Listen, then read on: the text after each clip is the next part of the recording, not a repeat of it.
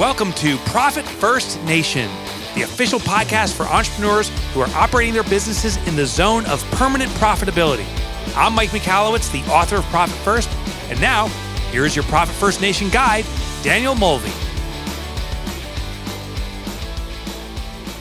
Welcome to Profit First Nation, the podcast for the top 17% of entrepreneurs with cash in the bank to correlate to their profitability. Profit First Nation is the podcast for intelligent entrepreneurs who have taken ownership of their financials and leverage Profit First as a cash management system to make their businesses permanently profitable. I am Danielle Mulvey, an expert at guiding entrepreneurs on owning their financials in as little as 11 minutes per day and doing Profit First right. If you are a fan of Profit First and its author, Mike Michalowicz, you have found your tribe. We are a nation of successful entrepreneurs driven to be permanently profitable with a grit and a growth mindset that lets no obstacle stand in our way in pursuit of the three P's passion, profit, and play. On Profit First Nation, we dive into advanced profit first strategies and we share the honest and authentic ups and downs of being a business owner. And we are going to talk one of my two favorite topics today. Um, if you are a longtime listener, I think you can guess what they are. Um, the only two ways to increase profitability are to increase margin and decrease expenses. And today we have a special guest that is going to work with us on talking about that opportunity to increase margin. We have Ron Saharyan, the co founder of Profit First Professionals. And um, some of you also know him as Obi Ron. Welcome to the podcast, Ron.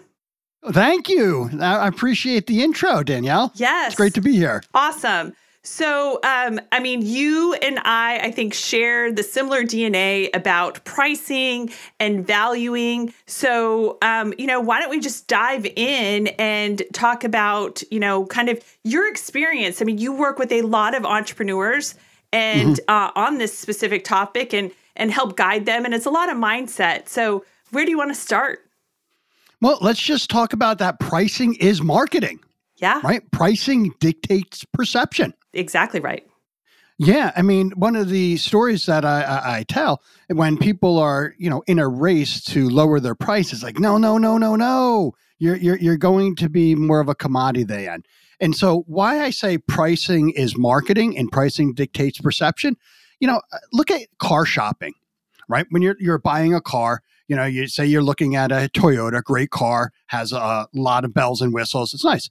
Then you look at a Bentley, Okay. And the price is three to four times as much as a Toyota. You're automatically going to assume that it's probably better leather, has better components, just better materials, right? You assume automatically. The same thing is say, Danielle, you and your husband are walking down uh, Main Street, Boonton, where our global headquarters is, right? And you pass a jewelry store. You walk in it, and you you and your husband are like, "Wow, this is a pretty necklace." And you know what? You look at the price tag and it says $25.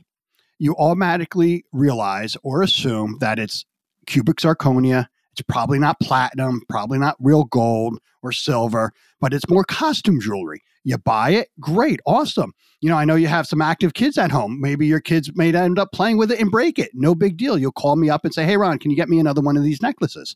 Sure, no problem. Now, on the opposite side, you walk into that same jewelry store and look at that same necklace, Danielle, and the price on it is 15,000. Okay? Automatically, you're going to be like, "Wow, this is real diamonds, real gold, platinum, you know, all of the great stuff." And even if you buy it, right? If you're fortunate enough to buy it, guess what? Those kids aren't going to play with it. You're probably going to lock it up in a, a, a, a vault. It's going to eventually be an heirloom right? And so a funny thing happens when people pay a premium for services or products, they will tend to treat it better. And there's already the assumption that this is quality. So all we need to do is just have the value conversation to justify the price at that point. Well, and and you know, how much of a value conversation do you have to have when you can already tell the difference. I think the the the sense of value is in the buyer, right? Mm, yep, absolutely. And it also starts with how you're communicating with the buyer. If you're having the same approach that everybody else in your industry is doing, well, you're not really demonstrating more value than your competitors. What is the experience that you're offering your your prospects from hello? What are the questions that you ask? What is the lingo, the verbiage that you're utilizing to set yourself apart from the commodity based field? And you know what's funny is I I mean and I definitely see this with my fellow profit first professionals. I mean, they just have a level of of care and just doing all of the extras that you're talking about and such. Yet, you know, I mean, especially when they first come into profit first professional land, they tend to price mm-hmm. themselves at, you know, the quote competitive pricing at the really the bottom of of the food chain to a certain degree. Why do you think that people think the, you know, well, if if I charge $100 an hour instead of $300 an hour, why why do people tend to go down that path of charging $100 when they are giving a service worth $300? Yeah, confidence. Um, you know, confidence and more confidence is lacking. So generally, they're not. They're also not making pricing personal. They're also not, ta- uh, you know, putting pricing into an equation right? And so one of the things that we always like to do whenever we're talking about pricing is it starts with you, the business owner. What is the lifestyle that you and your family want to achieve? What are your goals? What are your passions? Do you want to send your kid to private school? Do you want to buy a rental property? Do you want to open up a charity? Right? What what, what are some of your goals? And what that means is what is your desired owner's pay? And so we put that desired owner's pay, and that includes all sorts of stuff, right? So let's just say, for an example, um, the lifestyle that you and your family want to live probably equates to about 200,000. Well, what we're going to do is we're going to put 200,000 in the owner's pay section. We're going to look at the charts in the book or the Profit First book, and we're going to reverse engineer to determine what that real revenue is that will support that owner's pay because we have fixed fields. And so for this example, if we realize we're not in column one, we look, maybe we're in column three, but actually that real revenue doesn't support it. We're, I mean, level two, we're actually now in column three. The top line for that is $1 million. That means if you sell $1 million of services, hold to the profit first percentages, you're going to have roughly 150 in profit, 200,000 in owner's pay, 150 in tax, and you have to run the business off the other 500,000. Now we say, okay, now let's take a look at our manufacturing. Let's take a look at the type of company do, that we want to build and we start looking at pricing and we start saying products okay how many of these products do i need to sell to get to a million all right. How many of this service do I need to sell to get to a million? Well, if my average annual customer is, you know, worth 5,000, well, then I'm going to need close to 200 customers to hit that million. But what if we raise our rates, okay, to 10,000 or 20,000? Right? 10,000, that means you need 100 customers. 20,000 is 50 customers. What type of company do you want to build? Right? There there's three different models there. One's more like fast food, the other one's more like fine dining, and in the middle, mom and pop. And you know, Profit First Nation listeners, um, if you are new to the podcast, we do talk about reverse engineering based off of owners' pay targeting. Mm-hmm. And um, our most recent episode where we discuss this is episode 50. And we do have a resource available that actually walks you through the steps. It's a reverse engineer calculator based off of owner's pay target. And so you can access that on our website uh, under episode 50 under the resources tab. But also, I recommend listening to that episode as well because it kind of walks you through that calculator too. Because this is really so important. It's not how much profit you want to make, um, profit is a cherry on top. But what's really important is that you're building a business that can support your family and you know put a roof over your head put food on the table send your kids to private school if you want and so it's really really important like ron is talking about that you start at that owner's pay and then reverse engineer from there and then like he's pointing out too and and the calculator helps you with this exercise as well is okay, if your average sale is um, or your average price is $5,000, um, then, you know, it will calculate how many sales you have to make over the course of a year to, um, you know, reverse engineer into that owner's pay target. But you can also play with that average sale price and bump it up to $7,000, bump it up to $8,000. But the most important aspect is that I would say, and I, you know, I, I I'm wondering if you're going to agree with me, Ron, but 90% of the entrepreneurs and business owners that I have worked with over the last decade are undervaluing themselves and giving away their services and their prices are just way too low and they're almost too low that they're kind of digging themselves a hole. I mean, they're not even really making enough to sustain a business for the long term. Right. I see it all the time. I agree 100%. And I love that you're offering that uh, calculation. It's a fun thing to play with just to, to see what you would need uh, to sell in order to earn X. Um, yeah, I, I, unfortunately, um, you know, w- we are caring species and that, you know, we want to help our customers the most we can. But often, you know, that's at the sacrifice of ourselves. And when we're sacrificing our time with our family, sacrificing the money that we could be earning, you know, the, the long term effect is that is that you're going to not be very happy with your business. But on the other side of that, let's just we, we understand how it can affect the home life, but h- how is this affecting your customers? How can you provide great service when, you know, you're working, you know, 40, 50, 60, 70 hours a week? How can you be fresh and help with strategy if you're, you know, you're you're so busy you don't have time to really do anything?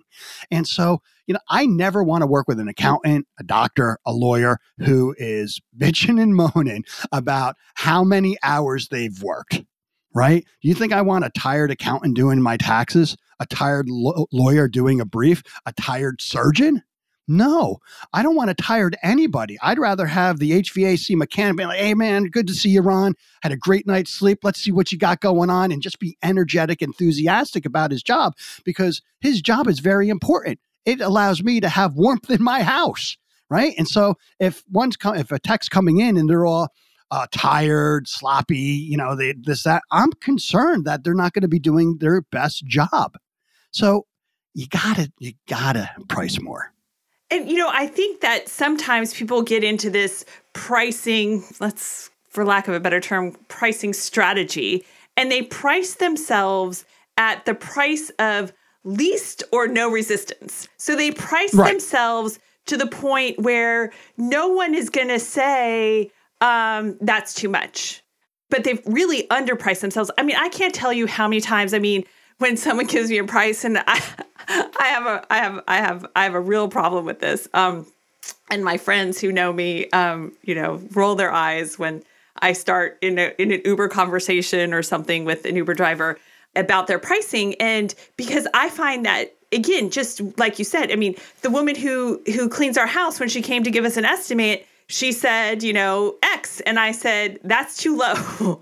like, you need to be mm. charging more. I mean, I, I end up paying more for the services that I consume um, and, and do a little profit first work on these people um, because I think that people are pricing themselves to the point where there's little to no resistance but that's okay if you're getting resistance. You can't serve everyone, yes. so don't price yourself to the point that you can serve everyone because if you're if you're priced to that point like Ron said, then you're killing yourself. You're a slave to your customers, you're a slave to your business. It's going to take you 100 customers to make the money that you need instead of pricing yourself at 50% higher or doubling your price where you only have to serve half the number of customers and you're fresh to serve those customers. But you know what? You can only serve 50. So you're going to have to say no to some people. So don't price yourself like you're pricing to serve everyone. Price it for your ideal customer because there are plenty of the ideal customers who are willing to pay you that premium level pricing for that premium level service that I know if you're a listener of Profit First Nation, you're a fan of all of Mike Michalowicz's titles, that you're already like at the cream of the crop in terms of what you deliver in terms of value to your customers, now your price needs to match that value. Absolutely. I w- um, there's a flower store right next to our, our headquarters, and it's beautiful. Uh, Sean does wonderful work with these flowers. When they first moved in, I was like, wow, look at this. You guys are making some beautiful bouquets. And we started talking and I started sharing. He, he was familiar with Profit First. And, and I see he has menu pricing on the wall and he has some three tier stuff. And I'm looking at it and I'm like, dude, your prices are way too low. Look at the art that you're creating. This is unbelievable. You need to jack these things up at minimum 25% across the board. Well, I don't know, Ron, we're new into it. Nah, it's not that. Look at look at how passionate you are about what you're creating. That oozes through you. It oozes through the whole store. You you deserve to be pricing more based upon the quality and the value that you're providing the community in terms of flowers. And, you know, I think with anyone, I mean, you can find, I mean, if you're pricing yourself to the point of least or no resistance and everyone wants to buy you because you're so cheap, you know, I mean, if you think about your, a competitor across town who you know charges twice what you're doing, I mean, are they starved for business? No, they're busy. Mm-hmm. Anytime you increase your prices, you I've never seen someone fail by increasing their prices they just have up leveled their their customer base and their ideal customer becomes a little bit more specific a little bit more refined than being priced at the I can serve everyone because no one's going to say no to my pricing at this rock bottom rate. Right. Absolutely. And one of the exercises that I've personally gone through and go through with regards to price increasing is I understand that it is a, it is mentally challenging for people to increase their rates. They're nervous, they're scared. I am too. I am too. So what I like to do is declare okay, to the staff, to my wife, to people that are in the business and, and my, in my business that uh, we are going to be issuing in a price increase. And I do that for, you know, maybe a month or two before it actually happens. The reason why I, I, I want to get into a mental mind, I want to declare out in the open that we are raising our rates. The reason why, from a, a psychological perspective, when we declare something out loud or in writing, there's a much higher probability that we're actually going to do it right? And as the leader of the organization, I don't want my, I don't want to be known as a guy that doesn't do what he say he's going to do. I want to be known as the opposite. If Ron says we're going to be doing something, we're going to be doing it. Right. And so when I declare we're doing this, it took a couple of months, but I was ready to go. January 1st, when we had our rate increases, boom, I knew there was no looking back. So go through that exercise yourself and declare it to others, write it down, and then hold yourself accountable to making that change. And you know, I mean, I think that is an excellent point, and making that public declaration is so important. It holds yourself accountable for sure. But you should also be prepared for the expectations of that. Mm-hmm. And you need to set expectations with your clients too. I think one thing, you know, we're talking about all this pricing, but the other aspect is is that you need to make this a new habit in your business. You don't just raise your rates once, you make it a habit in your business that you do it once a year, twice a year. You know, I, I can't believe how many people, you know, do a quote pricing adjustment and then just kind of set it and forget it. And, you know, three, four years later, scope has changed, all of these other things. Mm-hmm. And they, mm-hmm. but they have not been in the habit of you know, continually increasing their pricing to match the level and value of the service that they sort of, you know, keep improving upon. Um, especially, you know, people in this kind of community. I mean, you guys are thirsting for knowledge, you're thirsting for ways to do things better and such. And I know that you're making your business better. I know that you're making your client experience better. I know that the services or the goods that you're delivering are better than they were two, three years ago. But if your pricing is the same that it was two or three years ago, I mean, you're shooting yourself in the foot. You're killing your profitability. Your profitability is in your margin, and your margin is your pricing. Yes. Sing it, Danielle. Sing it. Absolutely. We got to make sure that our margins are appropriate right? Because we and that includes a proper burden. Really, uh, looking at all employee costs, looking at um, you know upcoming costs, new equipment, things like that, as well as. I don't know, maybe a pandemic hit. So we need to have a reserve account. Uh, we call it a vault account uh, for three to six months, a core capital available at all times. I mean, you know, there's so much we can do to protect our businesses, live the lives we want, and service our customers when we can price effectively. So don't set it and forget it. Make sure that you are setting it as an appointment on your calendar to remind yourself to look at your pricing and and you know make a habit of regularly increasing your pricing. Um, you know, and you brought up a great point there too, Ron. I mean, right now most employers are struggling with labor and you know, in our mm-hmm. office in Indiana, I did have to raise our our starting rate for um, our claims examiner position by 75 cents per hour. I mean, that's a pretty big deal, but you know, it's it's what it took. And you know, obviously hiring people at that rate, I'm, you know, making less at that rate. And you know, thankfully we're coming up on a on a contract um, adjustment uh, with our client and so I can kind of recoup some of that money and, and build some more cushion on that. But it wasn't factored in when we signed a three year contract with the state three years ago. But, you know, markets change, this, that, the other. And, and so you really do need to keep looking at, you know, how is your labor affecting your margin? Right. Not only that, but we also need to put guardrails in place of our time and our staff's time. You know, if we if we have customers that are quote unquote taking advantage of us right? Calling us morning noon and night uh, asking us for constant meetings and things like that. Well are they paying for that? Are they really paying for that or are we simply accommodating them because we don't want to lose them as a customer?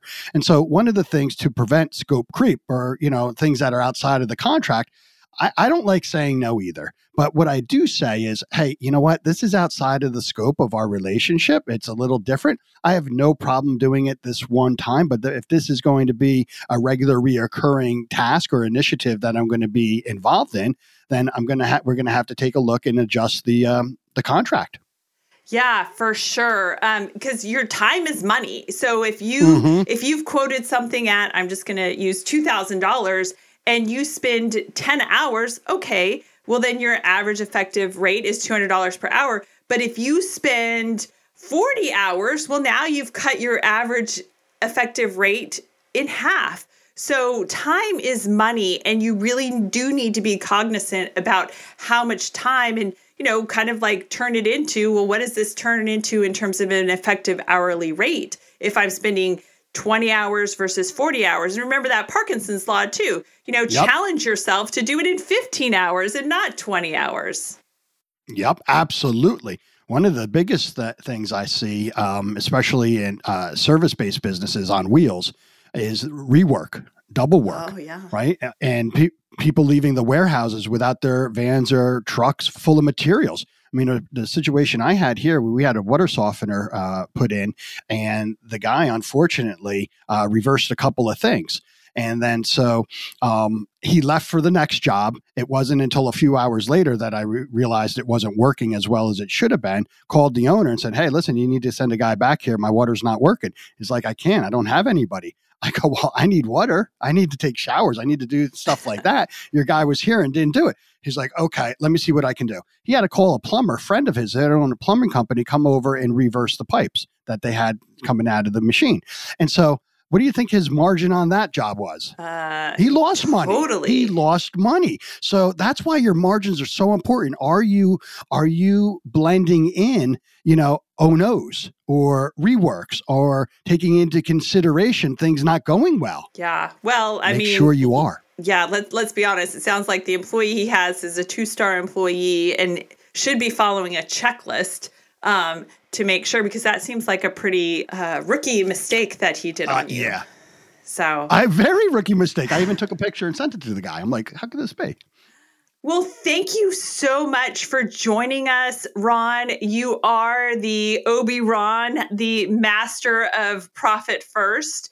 Thank you so much, Danielle, for having me as a guest and audience. Remember, may the profits be with you. Have a great day. Remember, we make it really easy to follow along with our episode visual recaps. To have our visual recaps texted to you or emailed, we have that feature now that we can email you as well as text you the visual recaps each Thursday with each new episode of Profit First Nation. You can do that by opting in and providing either your email or cell phone number when you access our resources for the first time. Just go to profitfirstnation.com and click on resources. And please remember and know that there are bookkeepers, accountants, and coaches in this world with the heart of a teacher ready to serve you and your business with their certified Profit First knowledge, skills, and experience. Just visit profitfirstnation.com and click on Connect to connect with one of my fellow certified Profit First professional peeps. Cheers to another profitable day, my entrepreneurial friend.